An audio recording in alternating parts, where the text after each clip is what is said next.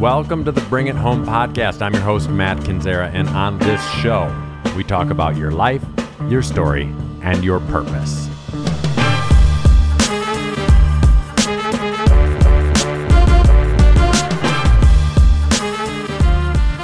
Welcome to the Bring It Home podcast. I'm your host, Matt Kendziera. Great to be with you as always. How's it going, everyone? It has been a really mild winter here in the great state of Wisconsin, all throughout the Midwest.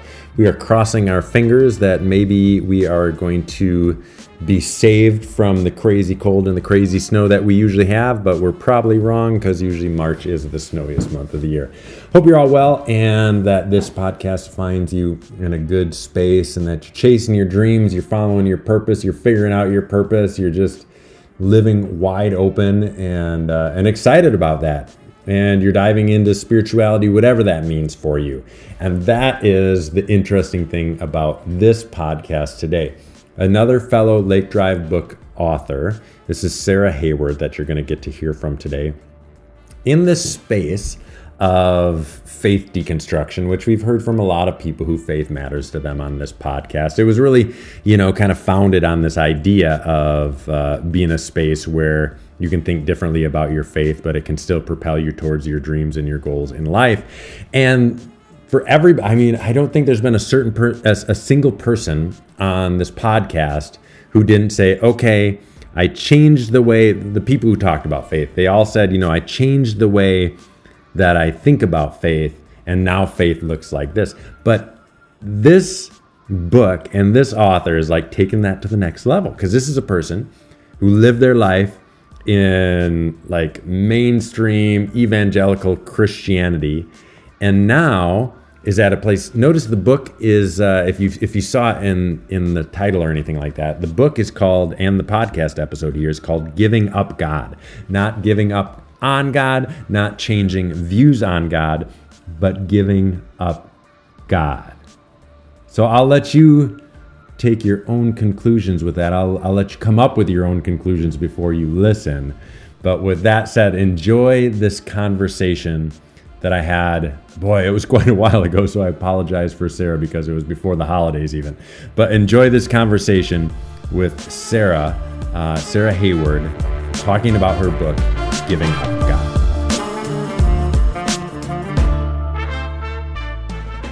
Welcome, Sarah, to the podcast. Thanks for uh, taking some time out and a lot to celebrate today because recently you just put out your first book, first published book, I should say, called Giving Up God. So, welcome to the podcast. Yes, thank you. I'm excited to be here.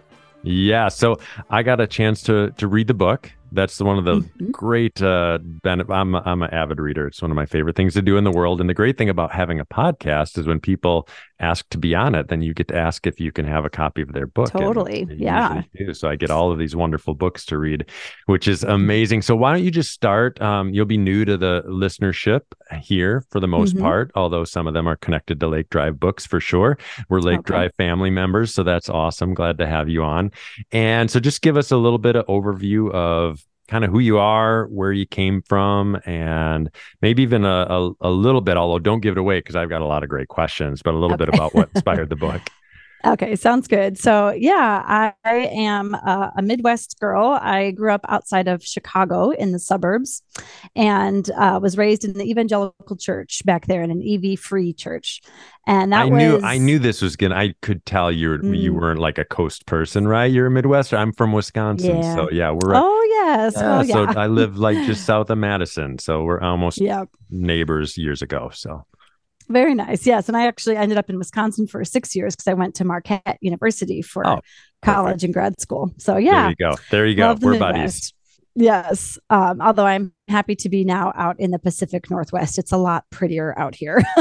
and there's no mosquitoes, which is uh, another really great benefit. But, yeah, for so those of you who live in the Midwest, like people don't get that. People don't understand yes. that there are places in the coastal United States that don't have mosquitoes. We just live as if they're a foregone conclusion for the entire world. Yeah, and you and then you have use your backyard no, yeah. all summer. Yeah. I remember the first I, so I've got a friend who lives out in Washington. I remember and he grew up in Wisconsin and he told me there weren't mosquitoes, and I about lost my mind, and I I almost moved. Anyway, all it right. Still I keep gives re- me twitches when I'm unloading groceries in and out of the car that you can just leave the front door wide open for That's crazy. five whole minutes and your house Yeah. won't be filled and flooded with mosquitoes. So, all right. Yeah, okay. that's I. I digress. All right. Back to you. yeah. So, yeah, grew up EV free and uh, was very, very into that from an early age. I did Awanas, I was in youth group, I went on retreats, I did missions trips. Um, so, being a Christian was very much part of my identity and was you know, I would say was supposed to be who I am. I was supposed to be dead to Christ so that, uh, or dead to myself so Christ could live in me, kind of a thing. And so I was all in. I was a big Jesus freak. And uh, I ended up going to Marquette, as I said, uh, for their physical therapy program.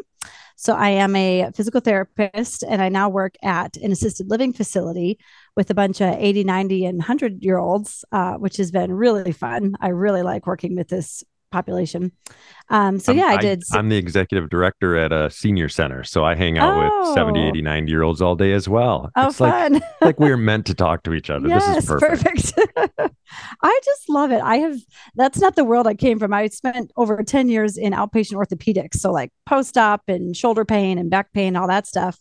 Uh, but the pandemic threw everything for a loop. I had been Mm. laid off and there was no one hiring for a while. I briefly opened my own PT clinic, uh, which was fun but very stressful.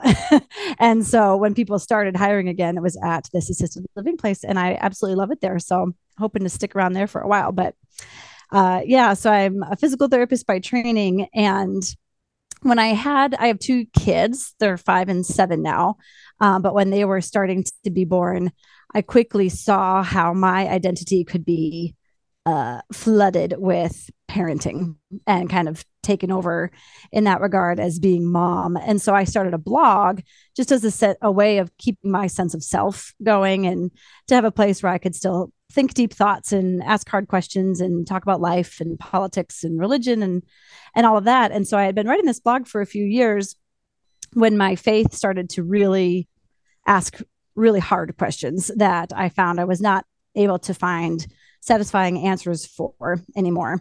So Um, where did partly- those where did those questions come from responses to your blog or did those questions come from just writing and exploring through that? just from thinking and i'm a huge reader myself so just reading a lot of books on spiritual topics starting to read more books on scientific topics and evolution and kind of like quantum physics and all that fun nerdy stuff and just thinking about the big things in life um, especially after i had gotten laid off i had a lot of free time and the kids were still in their napping stage so while they took naps my husband was working from home I could go for long walks for like an hour or two. And so a lot of ruminating happened then.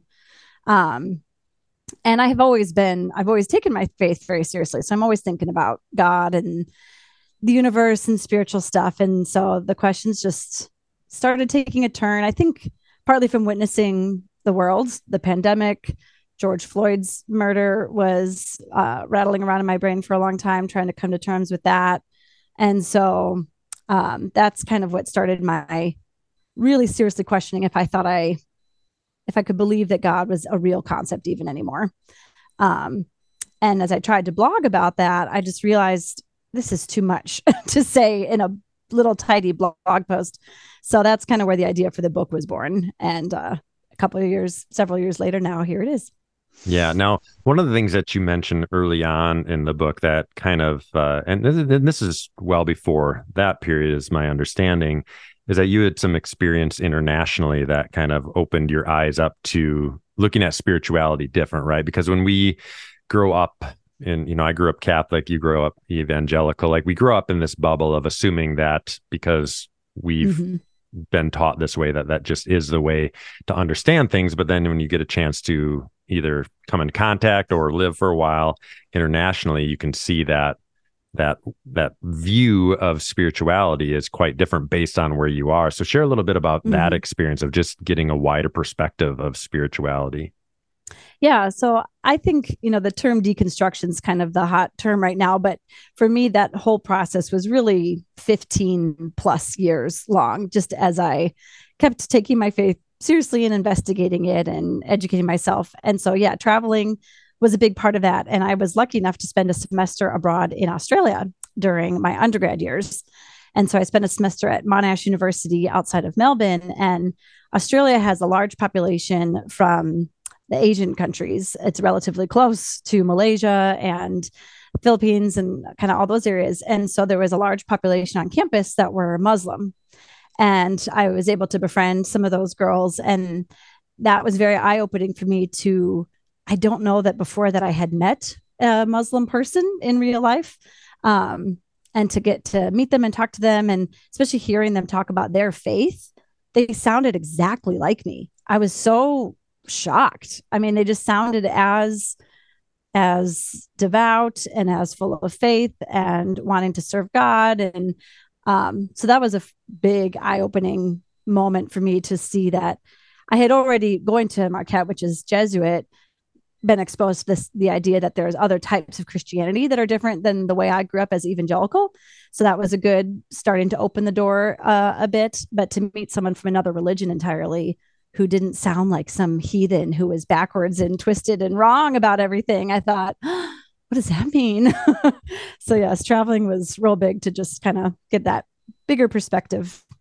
Yeah. And then another thing that that stuck out to me in the book that was a huge part of you know, I, I guess it wasn't a huge uh, that I use the deconstruction word very lightly as well because I feel like it's been mm-hmm.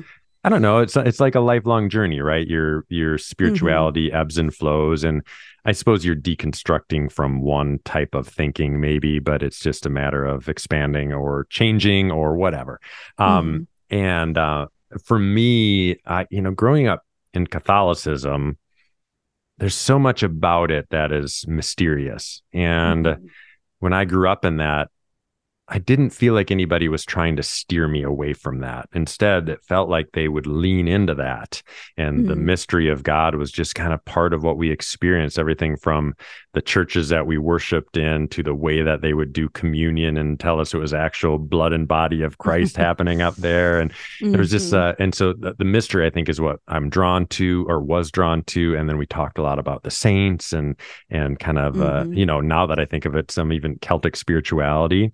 And then I too got into evangelical circles, and then it went from the mysterious to the certain. And that yes. never sat with me well. I just, I was always confused by it because I didn't understand how we could be certain about anything that's spiritual. Although I tried, I tried because mm-hmm, I right. I was supposed to. that and was the culture for sure. Yeah, yeah. And you had mentioned out of all books, which I think is fascinating, you read the book A Wrinkle in Time, correct? Uh huh. And yes. and I think you said that uh, the author made the mysterious sound sexy. I think that's a direct quote from your book. So yep, explain um, right. what you meant by that and and why that was important to you. Mm-hmm. So, A Wrinkle in Time was my gateway drug to Madeleine L'Engle. I am a huge Madeleine L'Engle fan, and she has written a ton of books and a lot of spiritual memoir type books that are geared for adult audiences as well as her uh, YA stuff. And so it wasn't necessarily that particular book that leaned into the mystery, but as I read, I've tried, it's been a life goal of mine to read every book she's ever written, and I've made a good chunk of the way. Um, but she is a mystic. She is totally open to mystery. And I think the quote I use in that book was something to the extent of what, how kind of, how sad would it be if we could explain God with certainty? God is supposed to be beyond our puny human minds and is supposed to be huge and majestic and unknowable. And isn't that great? And she really, yeah, like kind of you were saying how you were raised, leaned into that and said, that's wonderful. That's how it should be. If I can understand God myself, then that's not a very impressive God. Um, and so that door into mysticism and into being open with the unknown and with the gray zones contrasted heavily from my evangelical upbringing, which was very black and white and very much we have all the answers and the way we believe and what we think is the right way. Um, so Madeleine was a good early uh, intervention for me out of that black and white path. Yeah, and I, you know, I love how you um you credit you know so so often we blame our parents for our, our faith upbringing you know which i don't mm-hmm. have the luxury of doing because they were wonderful uh, mine were but it sounds like you had a similar experience like your your kind of staunch evangelical Christianity came more from your youth group and your church settings where your parents were kind of like, yeah, but whatever, like encouraging you to go out kind of experience the world, which is awesome. So I appreciate that as a parent mm-hmm. of uh, older, uh, you know, or I guess young adults at this point, you know, it's yeah. nice to, to know that we don't all blame our parents for everything anyway. You got, you got to this point in the book where um well your life story so it's not just about the book it's your story um, which is what that's my favorite books are stories of real people and mm-hmm. you had this and and i wanted i want to dig into this a little bit you had this need maybe or this deep desire to need to know if god was real or not why mm-hmm. did you mm-hmm. need why was that why why did you express that so um so strongly where you felt like there was just this need that you had to figure it out Mm. I think because the faith that I had was paramount in my life. My faith was directing my choices, it was directing my vocabulary, it was directing my attitudes, my movie choice, my clothing, like everything I did centered around Christianity and centered around my faith. And I really tried to live the what would Jesus do um, with every decision I made, I would pray about it and ask God. And so to me, the the concept that God may not be in actuality felt like that I'm dedicating my entire life to something that might not be real. I need to know if this is real, if I'm going to keep living, at least verbally dedicating my life to God. I tell my husband because we are now on different pages, he still is able to hold on to an idea of the divine that I no longer am currently. Um, and I told him, I said, I still want all the same things. I still want peace and I still want justice and I still want to lean into um, service to others and kind of all the same Christian values I have, just for now, a different motivation. I wouldn't say now it's doing so because I think that's what God wants me to do or to make God pleased with me or happy, but just because I think that's a good way to be human. Um, mm-hmm. But for whatever reason, that distinguish distinguishing the motivation behind my actions was important. And I needed to know if I'm going to dedicate my whole life to God, I want to do so knowing God is an actual thing.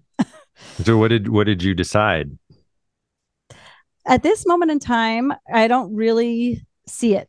I have a hard time and I know I'm open. You know, I, I call myself now an agnostic atheist. I don't the concept of God that I can understand or wrap my head around, or certainly that I was taught growing up, I cannot understand how that could be real, that God could be love itself. God is love, and to know God is to know love. And yet also all powerful and all knowing, and the creator of this specific world that we have the way it is. Either God didn't know it was going to be this bad for so many people who live whole lives filled with suffering, or wasn't really powerful enough to change that or come up with a better system or a better way or maybe god isn't real and this is all just here because it's here as a byproduct of the process of evolution and there wasn't a divine creator behind it. So there's still a lot of room for mystery in there because the fact of our existence at all, with or without God, makes no sense. Why is any of this here? What set off the Big Bang? What made God? What was existed before either of those two things? So there's still a lot of potential for my mind to change because there's a lot we just don't know and don't understand as humans. Um, but yeah, for me, the the concept that I was given and that I've come to learn more about throughout my life, that is God, uh, just didn't compute anymore. Yeah. Now you a lot of people would hear that and a lot of people would hear my story as well and if you're coming from an evangelical space which both of us have in some way shape or form because that space is so wrapped in certainty the idea mm-hmm. of people yourself myself willingly walking away from that sense of certainty there's mm-hmm. um Mm, tell me if you experienced this. There was this this sense that people just assumed that your life was in chaos, or that you are um, walking away from peace, or I don't I don't really even know how to say what I'm trying to say. But there was definitely this feeling, and still is this feeling. I think in my own life of people just they they don't get it, and they assume that now because I don't believe the way I once did, um, that I have no moral compass or that I have no, you know, whatever. You can fill in the blank with what you've heard as well. I think in the book you you even talk about like the sense of peacefully walking away from belief. Mm-hmm. And I know that I I mean, I guess I would argue that I feel a lot more peaceful now with my I guess my my unbelief or my mystery because mm-hmm. that feels more real to me um, mm-hmm. than I ever felt with the sense of certainty that I was trying to talk myself into. So for somebody listening who's hearing your story and is thinking, "Oh my gosh, she's walked off the deep end," um, what would you say in a sense of like where you find your peace outside of that, or where you find, um, you know, your centeredness? Yeah, so I was surprised to find that I felt more peaceful after finally being able to say out loud that I didn't think God was a real thing. And that was physically hard for me. It's still awkward. I'm blushing right now. Like it's still hard for me to say that. It was a scary thing to say out loud. It was a scary question to ask. And it was a scary conclusion for me to come to. But once I did say it, it was just like tumblers clicked into place and everything felt like it made more sense that way. It's particularly around evil and suffering to think that that wasn't anyone's plan. It just happened, and there's good and evil in the world because humans suck and humans can be wonderful. And we make choices that both add to the suffering and add to hope and love in the world. And none of it is intentional or punishment or consequence of a, a loving or a vengeful God watching from above.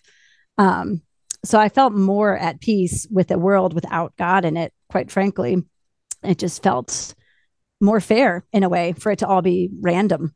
Um, and as far as my centeredness or my sense of peace, I think it, I've been very touched learning more, particularly about evolution and just seeing kind of that huge step back of millions of years of development of life on this planet and how connected we really all are. One thing led to another, led to another, and branches and branches, but we are all originally part of this same little spark of life that started.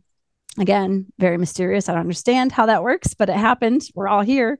And the fact that we're so connected to me is very beautiful and very powerful. And so I get a strong sense of hope from being part of life, from being part of this human family, but also just all living creatures on this planet. And it gives me a stronger sense than I even had before of justice and of wanting to protect those who are currently being oppressed or you know suffering to protect the planet from climate change to the tiny degree that i as a random person in washington can um, i feel a stronger sense of urgency to be a part of everything and a part of life because i see that we're all related. Um, and so that gives me a sense of agency and it also brings me hope to see what other humans are doing um, to try to help help increase our collective good and our collective thriving yeah, I think for me, yeah, I can agree. Like that interconnectedness, what you mm-hmm. talk about, and and also like being op- opening yourself up to the concept of science, which we were discouraged to do, right? Yes. Um, you know and understanding you know even you know you're you you are a little bit of a science buff so i mean understanding even quantum physics and things like that like the mysteries runs deep whether you're talking about spirituality mm-hmm. or talking about science like it's all mystery and i think Completely. for me understanding the depth of that mystery and understanding the deep interconnectedness of everything mm-hmm. it helped me not only within the concept of life, it also helps me within the concept of eternity. You know, a lot of people say, well, if you mm-hmm. don't, you know, the biggest thing that people would come after me, well, if you don't believe Jesus died on the cross, you know, how mm-hmm. does eternity work for you? And I was like, I have no idea, but I'm pretty confident that it's, that's some like, I'm pretty confident that because this is such a mystery here, it's probably a mystery outside of here. And I don't mm-hmm. doubt for a second that there's more than, than these whatever 60 70 80 90 100 years that we're going to live what right. that looks like on the other side. I sure hope I'm not sitting on a cloud singing hymns, uh, you know, but but I think there's probably something beautiful beyond that. So I think, you know, the mystery and the interconnective piece that you talked about, um, mm-hmm. I do think there's a lot of beauty in that space. And I do think that's a a space of hope and and a space of hope for our world even like you said i think which is mm-hmm. really beautiful all right i want to i want to jump on this. I, I did a podcast with my my wife, so we've been married for 25 years. So Susie and I, mm-hmm. um, both grew up Catholic. When we met, uh, I was the one that introduced her to an evangelical concept of faith oh. or reading oh. the Bible and things like that. and then um, we lived life working in the church for a number of years. We started a, um, a missional community. Um, I've, I've, been a prison chaplain. Like our whole life mm. has been wrapped up in in church and in faith circles. And then um, over a number of years, I mean, over like you, like probably over decade and a half or so, like my whole mm-hmm. faith concept changed and hers not so much.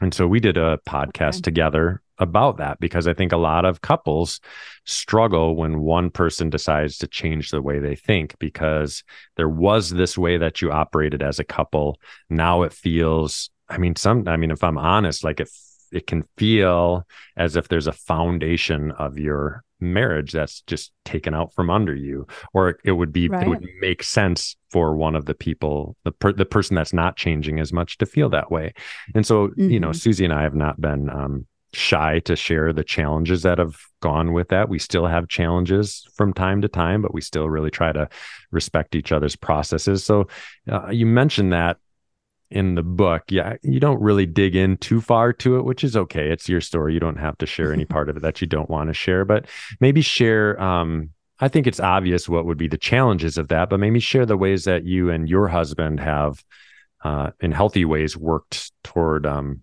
common ground in this space.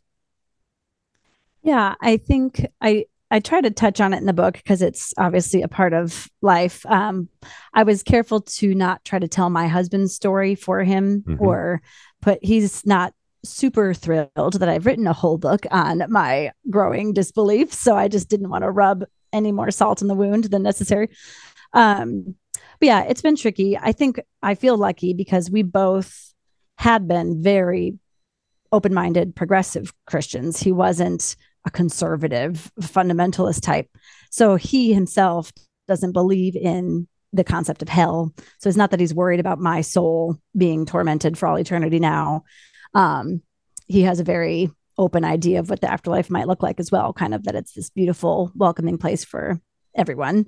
And so I think that helps that he's not, yeah, concerned about my soul. Because um, that would be you know i said if if somebody who is still in the christian faith and hears that i've left isn't upset that would be hurtful. Like they should be worried about me. If they really think heaven and hell is real i hope they're scared on my behalf. I don't think it's real but if they do yeah i hope you're caring about where i end up. So um, we i like to say we're we're still in the same we're not on the same page anymore, but we're still in the same book. He and I were on the same page until very recently, and I'm just a page or two off from where he's at now. So we have a lot of common ground that we're able to still um, have conversations. He loves talking about the church and kind of dissecting religious, political uh, issues and things like that. So we can still have those deeper conversations and not be, uh, not have one of us speaking falsely. Uh, we can both still be open and honest and still connect on most of our points. Um, but yeah, it's been tricky. Something we've tried to do. I still go to church uh, with him and with our kids. And that's partly because I really love my church and, and I respect them a lot. And they're a really cool church that has done entire sermon series on doubt. And I know half of the elder board has had most of all the same questions that I've had. And um, they're very open as well. So we still do that together. And um, I think that's been helpful to not have to shake up our entire your weekly schedule kind of even revolves around faith if you're going to church every Sunday. Um, so we're trying, I'm trying not to rock the boat too hard in that regard and, and throw it all away. Um, and I do still find it can be edifying to still go there and have a, a moment in the week to slow down and get introspective and think and, and all that. Um, but we've met with our pastor and his wife uh, a couple times. My husband just met with him again one on one. We both have done therapy separately. Um, to help process all of this. And we just try to, yeah, keep talking and and keep working out things as they come up. But it's hard. Yeah, I think that'll be kind of a, a lifelong process as well of especially as our kids get older, they're still sort of young. We haven't really told them where I'm at on all these things. Um, but that day will come. My daughter wants to read my book. She knows I wrote one. I'm not going to let her read it yet. Uh, I guess it also talks about me partying in college, and I just don't need her to see any of that yet. um, but you know, that day will come. So we're just going to have to figure that out as we go. Yeah. So it's like Mhm. with like a million things, right? Not just this. That's just Yeah. life and parenting and things like that. Exactly. Yeah, I think um, you know, two things, a couple things I want to key in on, make sure everybody got heard when you said, you know, the the focus should be on the common ground, not as much on the differences. We're gonna have mm-hmm. differences, you know, talk about like a marital relationship. Like we're gonna we're not gonna be robots who think the same and feel the same. You're gonna have different thoughts on parenting, you're gonna have different thoughts on politics, on health, on you know faith and so you know the Mhm. more you can lean into those similarities and um and you know i and the other thing that i just really want to encourage people because sometimes again especially in faith circles this is almost uh it's certainly not encouraged but like therapy is a really helpful thing for Mhm. um for couples going through differences of opinions regarding their faith and i know we so we saw a uh, account we agreed on this counselor who has been really good for us and she Mhm. is able to help us find that common ground so sometimes it'll get a little fiery because susie and i can be a little fiery and then our counselor is able to say hey you're actually just saying the same thing you're just using different language Mhm. and you know that's that's kind of how faith is in some ways and you know i talk to